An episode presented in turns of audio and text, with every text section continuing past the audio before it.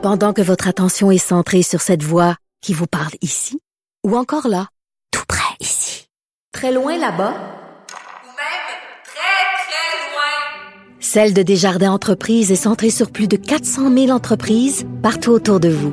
Depuis plus de 120 ans, nos équipes dédiées accompagnent les entrepreneurs d'ici à chaque étape pour qu'ils puissent rester centrés sur ce qui compte, la croissance de leur entreprise. C'est aujourd'hui que commençait à Paris le procès des attentats de janvier 2015. Euh, Pourquoi je dis pas les attentats de Charlie Hebdo? Parce que euh, dans ces jours-là de janvier 2015, il y a eu bien sûr les attentats, les attaques djihadistes contre Charlie Hebdo, mais aussi contre des, euh, des policiers et aussi, on s'en souviendra, contre cette épicerie juive hyper cachère. Donc en tout, 17 morts en trois jours. Pour parler tout ça et de voir euh, comment est la situation de la liberté d'expression cinq ans plus tard. Euh, je voulais absolument parler à Jemila Benhabib, politologue, écrivaine, chargée de mission au Centre d'action laïque Belgique et aussi vice-présidente de la Fondation Raif Badawi. Jemila, bonjour. Bonjour. Ce procès qui commence aujourd'hui, c'est un procès extrêmement important. Euh, L'avocat de Charlie Hebdo a commencé avant les procédures en disant n'ayons pas peur ni du terrorisme ni de la liberté. Euh, Qu'est-ce que ça représente pour vous aujourd'hui ce, ce procès-là, Jemila? Euh, pour moi, c'est d'abord et avant tout un rendez-vous politique euh, parce que l'acte d'assassinat de Charlie Hebdo était un attentat politique, donc le procès est un procès politique, c'est un rendez-vous politique qui nous permettra, euh, je l'espère, de nous attarder sur l'état de la liberté d'expression euh, en France mais aussi dans le monde, avec évidemment euh, un regard particulier sur les relations entre la liberté d'expression et l'islam de façon générale. Oui, euh, Zineb El Razoui, qui est journaliste euh, pour Charlie Hebdo, qui n'était pas sur place au moment des attentats, euh, mais qui, depuis les attentats, est sur surveillance policière 24 heures sur 24. Elle, elle dit que ce, ce à quoi on assiste en ce moment en Occident, c'est du terrorisme intellectuel, que on n'a pas le droit de critiquer la montée de l'islam, la montée de l'islamisation euh, parce que euh, le prix à payer, bon, c'est pas nécessairement une Kalachnikov euh, en plein visage, mais c'est un, un, prix, un prix autre aussi à payer. Donc, est-ce que cinq ans plus tard, on peut critiquer l'islamisme ou on peut pas? Oui, on peut certainement euh, critiquer l'islamisme. Je veux dire, il n'y a qu'à euh, voir euh, jeter un œil sur, par exemple, tous les magazines qu'il y a en France. Et là, je parle du Point, je parle de l'Express, je parle de Marianne. Je peux citer aussi les radios, les télévisions. Il y a en France une tradition du débat public et donc par mmh. conséquent, il y a une pluralité. Est-ce à dire maintenant que ces débats sont faciles? Est-ce à dire que ces débats euh, se font euh, en toute sérénité? Est-ce à dire que ces débats se font sans risque? Je n'irai pas jusque-là. Certes, euh, il y a aujourd'hui des menaces sur les personnes qui tiennent des propos, disons, vigoureux contre l'islam, contre l'islam politique. Donc c'est le curseur, à mon avis, il doit être placer là. Reconnaître que oui, il y a un débat, reconnaître qu'il y a une pluralité, mais aussi euh, tenir compte des risques euh, que prennent certaines personnes euh, dans le débat public. Et là, en effet, vous faites bien de citer donc les, conditions de vie de certains journalistes de Charlie Hebdo, de l'ensemble de la rédaction de Charlie Hebdo. La vraie question qui se pose est est-ce normal que des journalistes d'un journal satirique français, d'un hebdomadaire euh, euh, bon euh, satirique, eh bien vivent aujourd'hui sous protection policière et travaillent sous protection policière. Enfin, c'est mm. totalement absurde. Je veux dire, l'absurdité de la chose, elle est véritablement là, c'est que on ne travaille plus malheureusement en fonction des simples canons du droit français, c'est-à-dire qui nous permet, oui, de rire des religions, de rire de toutes les religions et de s'attaquer à tous les pouvoirs. Et les religions sont un pouvoir politique, qu'on le veuille ou pas. Et lorsqu'on dit toutes les religions, évidemment, on dit aussi l'islam. Alors, c'est précisément cette égalité dans le traitement de l'information que revendiquait Charlie Hebdo depuis 2006. Charlie Hebdo était convaincu qu'en banalisant l'islam, qu'en traitant l'islam exactement de la même façon avec laquelle on traite euh, l'ensemble des pouvoirs, eh bien, on allait arriver à intégrer l'islam dans le champ médiatique français. Ça, c'était le pari euh, mm. de l'équipe de Charlie Hebdo et Charb était véritablement convaincu euh, que euh, en, en, en, ne traitant pas l'islam de cette façon, on allait créer un tabou. Et, et oui, euh, il y a un tabou, il y a un malaise, euh, que ce soit en France ou que ce soit ailleurs. Mais je dirais que la France est le pays oui, il y a le débat, où le débat existe, euh, contrairement à d'autres pays euh, où malheureusement on ne va jamais jusqu'au bout du débat. Oui, euh, vous étiez, vous avez passé plusieurs années ici au Québec, Jamila. Qu'en est-il? Au Québec Trouvez-vous qu'on avait cette faculté de débattre? Trouvez-vous qu'ici on pouvait ou on peut en ce moment critiquer l'islam, critiquer l'islamisme, critiquer l'islam politique? Moi, je trouve qu'au Québec, nous avons véritablement euh, reculé.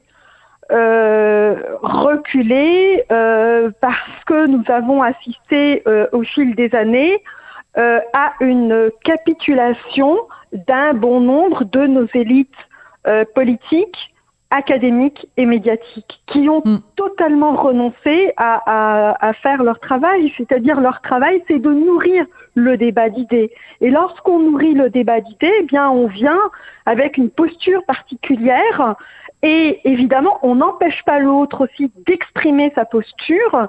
Or, on en arrive aujourd'hui au Québec, mais en Amérique du Nord de façon générale, euh, et dans les pays marqués par une tradition anglo-saxonne, eh bien, à une sensibilité, à une hypersensibilité vis-à-vis des idées qui nous dérangent, vis-à-vis des spectacles qui nous dérangent, vis-à-vis des livres qui nous dérangent.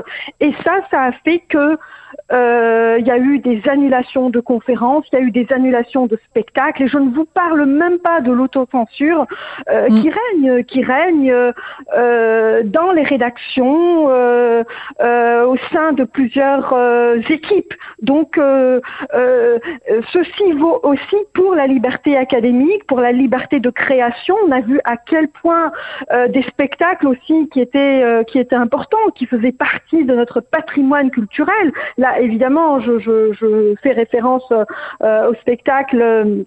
Euh, de, de, de Lepage qui ont été euh, annulés, mmh. c'est-à-dire qu'on a cédé oui, évidemment, on a cédé euh, à la pression euh, exercée par une frange dominante euh, qui est située à la gauche, à l'extrême gauche, je dois dire, qui nous a, qui nous impose aujourd'hui, eh bien, une, une, forme de censure qui malheureusement nous fait reculer collectivement. Donc, moi, pour avoir vécu au Québec pendant tant d'années, pour avoir participé au débat public, j'ai vu j'ai vu véritablement le champ de la liberté se rétrécir sous mes yeux.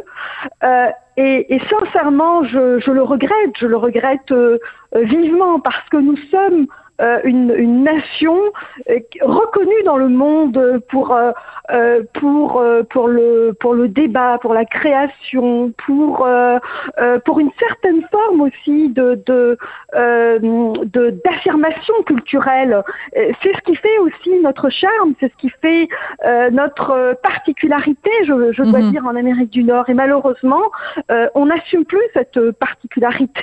On s'aligne en fait sur euh, la tendance générale et la tendance générale c'est euh, euh, tolérer c'est c'est la tolérance à l'anglo-saxonne. Et la tolérance à l'anglo-saxonne eh bien c'est renoncer eh bien aux idées les plus dérangeantes Oui. Alors justement, parlant de cette tendance anglo-saxonne, il y a un sondage euh, IFOP pour Charlie Hebdo qui a été publié hier, qui dit que 92% de la population française condamne les auteurs de l'attentat contre Charlie Hebdo.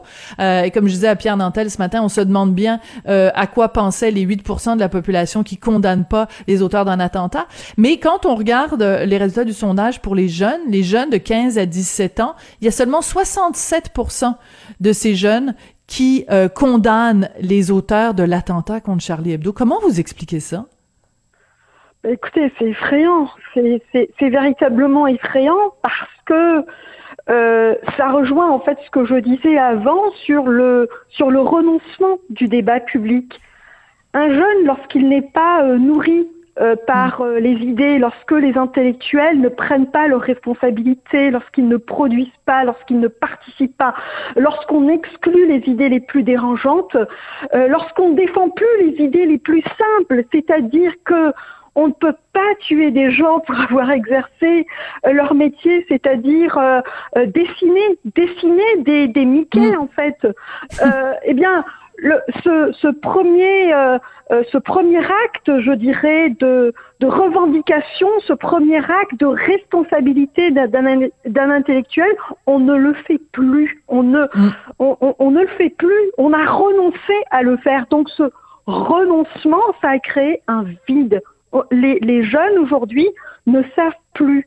Il y a une telle confusion qui est aussi entretenue par les élites académiques et les élites journalistiques qui consiste à dire que euh, critiquer l'islam, c'est haïr les musulmans. Combien de fois j'ai entendu mmh. euh, cette confusion, cet amalgame? Oui, on se fait traiter, on se fait traiter d'islamophobe, bien sûr. Absolument. Combien de fois j'ai assisté aussi euh, à des amalgames euh, euh, voulant que les musulmans sont des islamistes et par conséquent, il fallait tenir compte de l'hypersensibilité des musulmans vis-à-vis de leur religion. Mais de quoi on parle? Pense-t-on sincèrement que les musulmans ne sont pas aptes au rire, qu'ils sont des êtres dépourvus de raison, qu'ils sont incapables de rendre intelligible le monde dans lequel ils vivent? Non, Rassurez-vous, les musulmans sont aussi capables de ça. Alors s'il y a parmi les, musulmans des islamistes qui en sont incapables, il y a aussi des gens euh, qui en sont capables. Et malheureusement, ces gens qui en sont capables souffrent aujourd'hui triplement. D'abord, évidemment, de la menace des islamistes, de la menace aussi des États autoritaires, voire totalitaires. N'oublions pas ces prisonniers d'opinion, ces prisonniers politiques qui sont emprisonnés, embastillés euh, en Iran, en Arabie saoudite, mais qui souffrent aussi du mépris des élites dominantes occidentales qui euh, ne tiennent pas compte de leur simple existence. Donc je pense que euh, cette, ce climat ce climat euh, qui n'est pas favorable au débat, qui n'est pas favorable aux, échanges, euh, a créé malheureusement euh, un vide et donc une, une confusion et par conséquent, le, le, le, la, le, simple fait de dire que oui, les gens, ils ont le droit d'exercer leur métier, de faire leur métier en fonction évidemment euh, du droit, du droit de leur pays. Pourquoi irais-je euh, me demander si euh,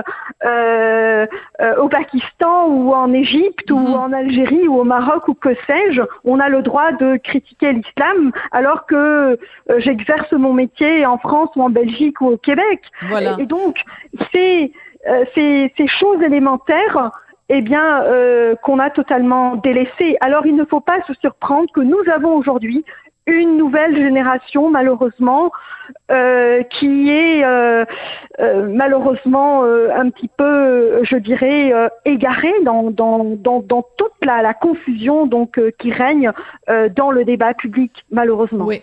Et on va conclure cette entrevue, euh, Jemila, avec euh, une citation de Zineb El Razoui, donc euh, qui, il y a trois heures euh, seulement, répondait à quelqu'un sur Internet, sur son compte Twitter. Il y a quelqu'un qui lui a écrit en disant Je ne suis pas Charlie, on ne rigole pas d'une religion, il y a des croyants qui sont blessés par ça. La liberté d'expression s'arrête quand un groupe d'individus se sent blessé. Zineb El Razoui a dit Vos co-religionnaires, à vous, ils n'ont pas seulement blessé mes collègues, ils les ont massacrés. À la Kalachnikov. Merci beaucoup, Jamila Benhabib, et euh, ben, on se parle euh, très bientôt. Merci. Merci infiniment, Sophie. Au revoir. Merci, Jamila Benhabib, politologue, écrivaine et chargée de mission au Centre d'action laïque Belgique. Elle est aussi vice-présidente de la Fondation Raif Badawi. Ben, c'est comme ça que se termine l'émission. Merci beaucoup d'avoir euh, été à l'écoute. Je voudrais remercier Samuel Boulay-Grimard qui est à la mise en onde et Hugo Veilleux à la recherche. Puis on se retrouve demain. Au revoir.